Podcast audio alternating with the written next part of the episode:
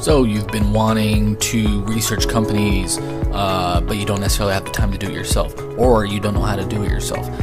Um, in this series of videos, I'm going to be going step by step through my entire process from beginning to end on how I find companies, what I look for when I do my initial research on the companies, if they pass my initial research, how do I value and evaluate them by, after reading their financial statement. I will go step by step including valuations when we get to that point, and how to evaluate companies. My name is Jason Rivera, and welcome to Value Investing Journey Case Studies. Hey, Jason here. Today, I want to continue talking about the doing the and analyzing the Louis Vuitton buyout of Tiffany. Today, we're going to do part three uh, talking about the cash conversion cycle in depth. In the last two videos, we talked about, we did the preliminary analysis of Tiffany using my preliminary analysis checklist I've developed over the last 12 years of evaluating businesses. And then in video two, we talked about, or I explained what all the terms and metrics on the preliminary analysis uh, worksheet meant, what they show you, the multiple things they show you, the red flags they show you, potential good things they show you, um, and why they're on the worksheet and the checklist, and why other metrics aren't on the checklist. Today, we're going to talk specifically about the cash conversion cycle in depth. I talked a little bit about this and why it's so important in the previous video. So if you want to watch either of those previous videos, uh, they'll be linked below this video. But for today, we're going to talk specifically about the cash conversion cycle and why it's so important. Okay. The cash conversion cycle at kind of the top level view, the easily understandable real world definition of cash conversion cycle is how long it takes a company to turn cash into inventory, inventory into uh, sales, and then sales into more cash. And then the cycle continues from there. How long this entire period takes to go. Uh, the lower this number is, generally the better because it means you are turning inventory faster. You're meaning you're selling inventory faster, which means you're getting cash faster, which means you can buy more inventory faster and so on and so on and so on. This number for companies like uh, Amazon and Walmart can actually be negative because, which essentially means that the company is getting cash before it even has to buy the inventory. That's how good its cash conversion cycle is. When you see that, it's fantastic. Uh, because again, there that lowers margin or that lowers risk, which means there's greater margin of safety in the company. It also means likely that the company has great profits, cash flow, uh, uh, uh operating profits, cash flow, ROIC, and other profitability metrics. If this is the opposite, if it's high, is that bad necessarily? Not necessarily in all cases. It depends on the industry. Um, but generally, again, the lower this number is, the better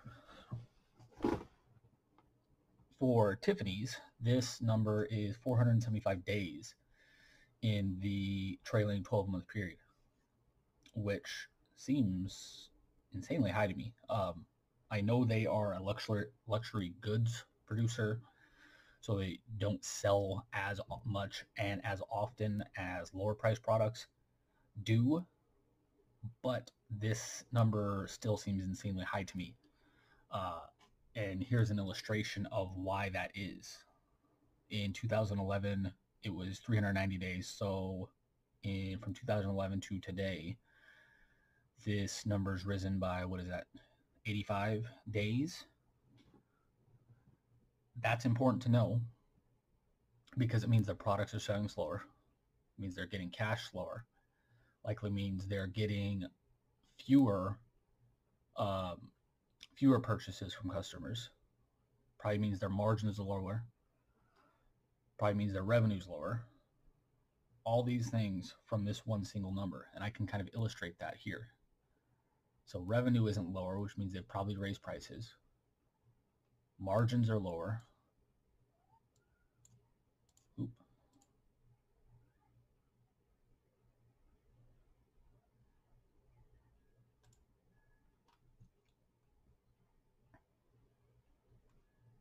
Free cash flow production is about the same.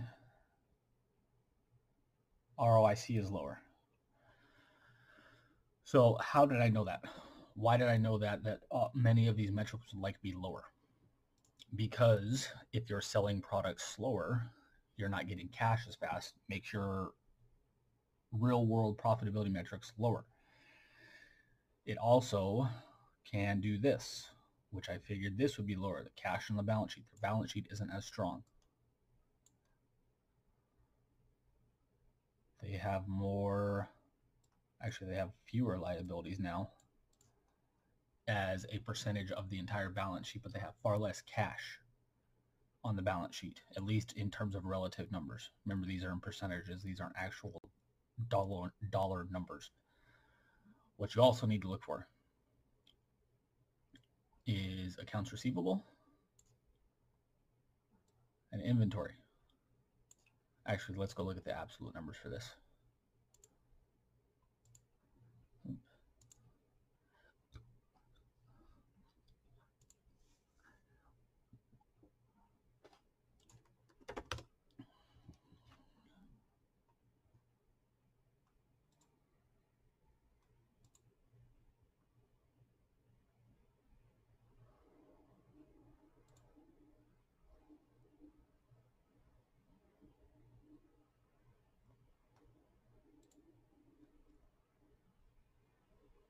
Problem with this though is we can't go back as far. Can only go back to 2014. So let's see.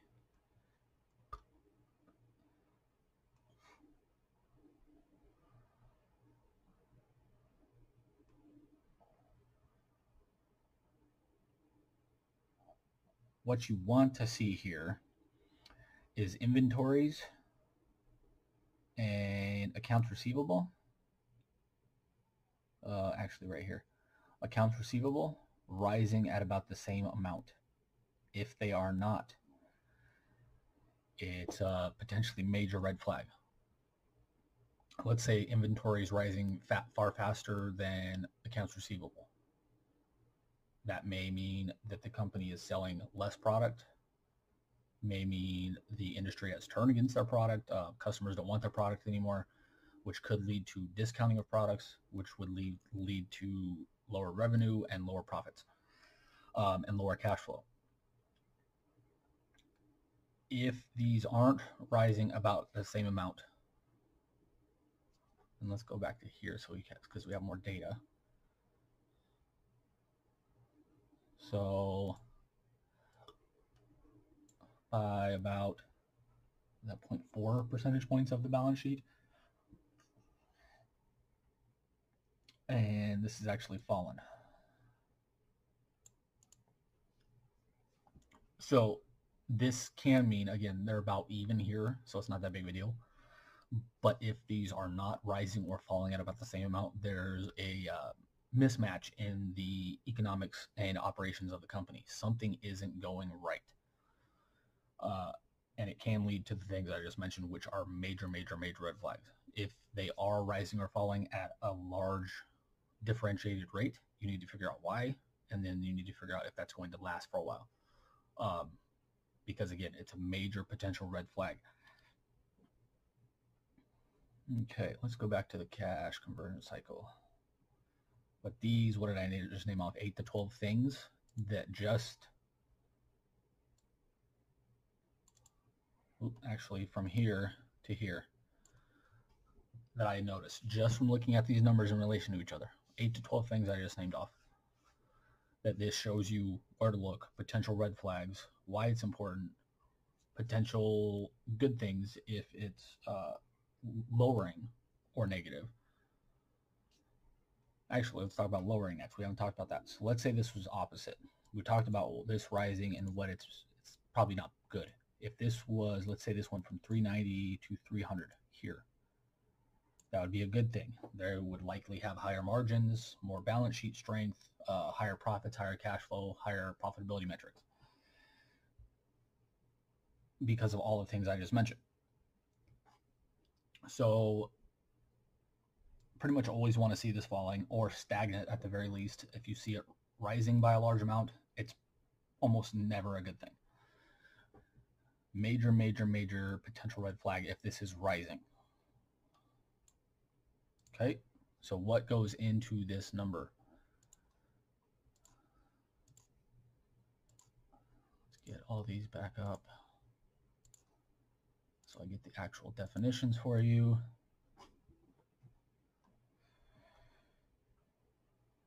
Okay, anything in here I want to talk about? Okay, and here is how you calculate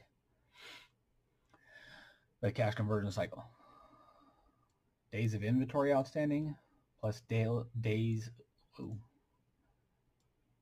days sales outstanding minus days payable outstanding. This is how you calculate it. Okay, and then it goes into some more of the math here. I won't get into this. If I'll link this below, but um, frankly, I don't get into this calculating it myself because it would take an enormous amount of time. So I rely on just the actual calculation from Morningstar. Okay, I want to get you the actual real world definition or the book definition, then talk about what the real world uh, definition is. So days sales outstanding is a measure of the average number of days that it takes a company to collect payment after sale has been made. That's important, obviously, because you don't, if you don't collect payment, then you don't get cash.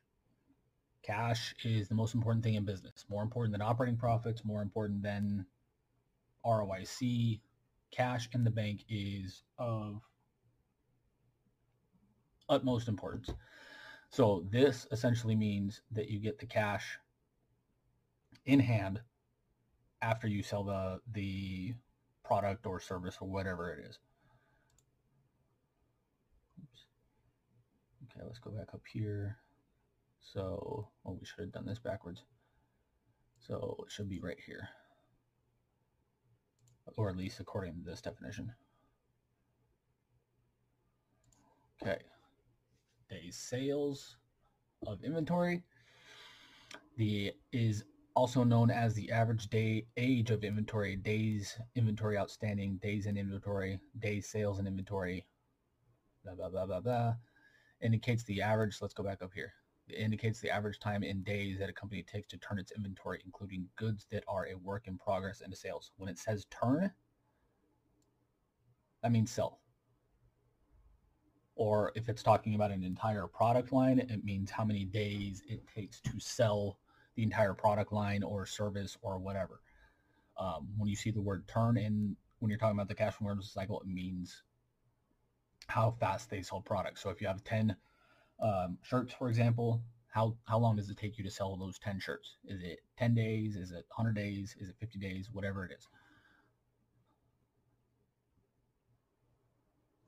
Anything else down here? Cut. So go back to the def, uh, the calculation. Days inventory outstanding plus days sale of outstanding. We already talked about both of those minus days payable outstanding.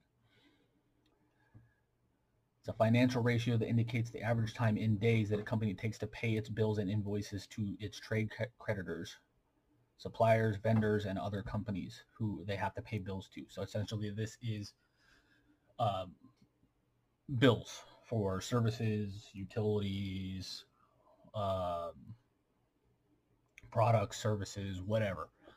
This is the entire ratio right here. This is what it looks like. So let's calculate it out.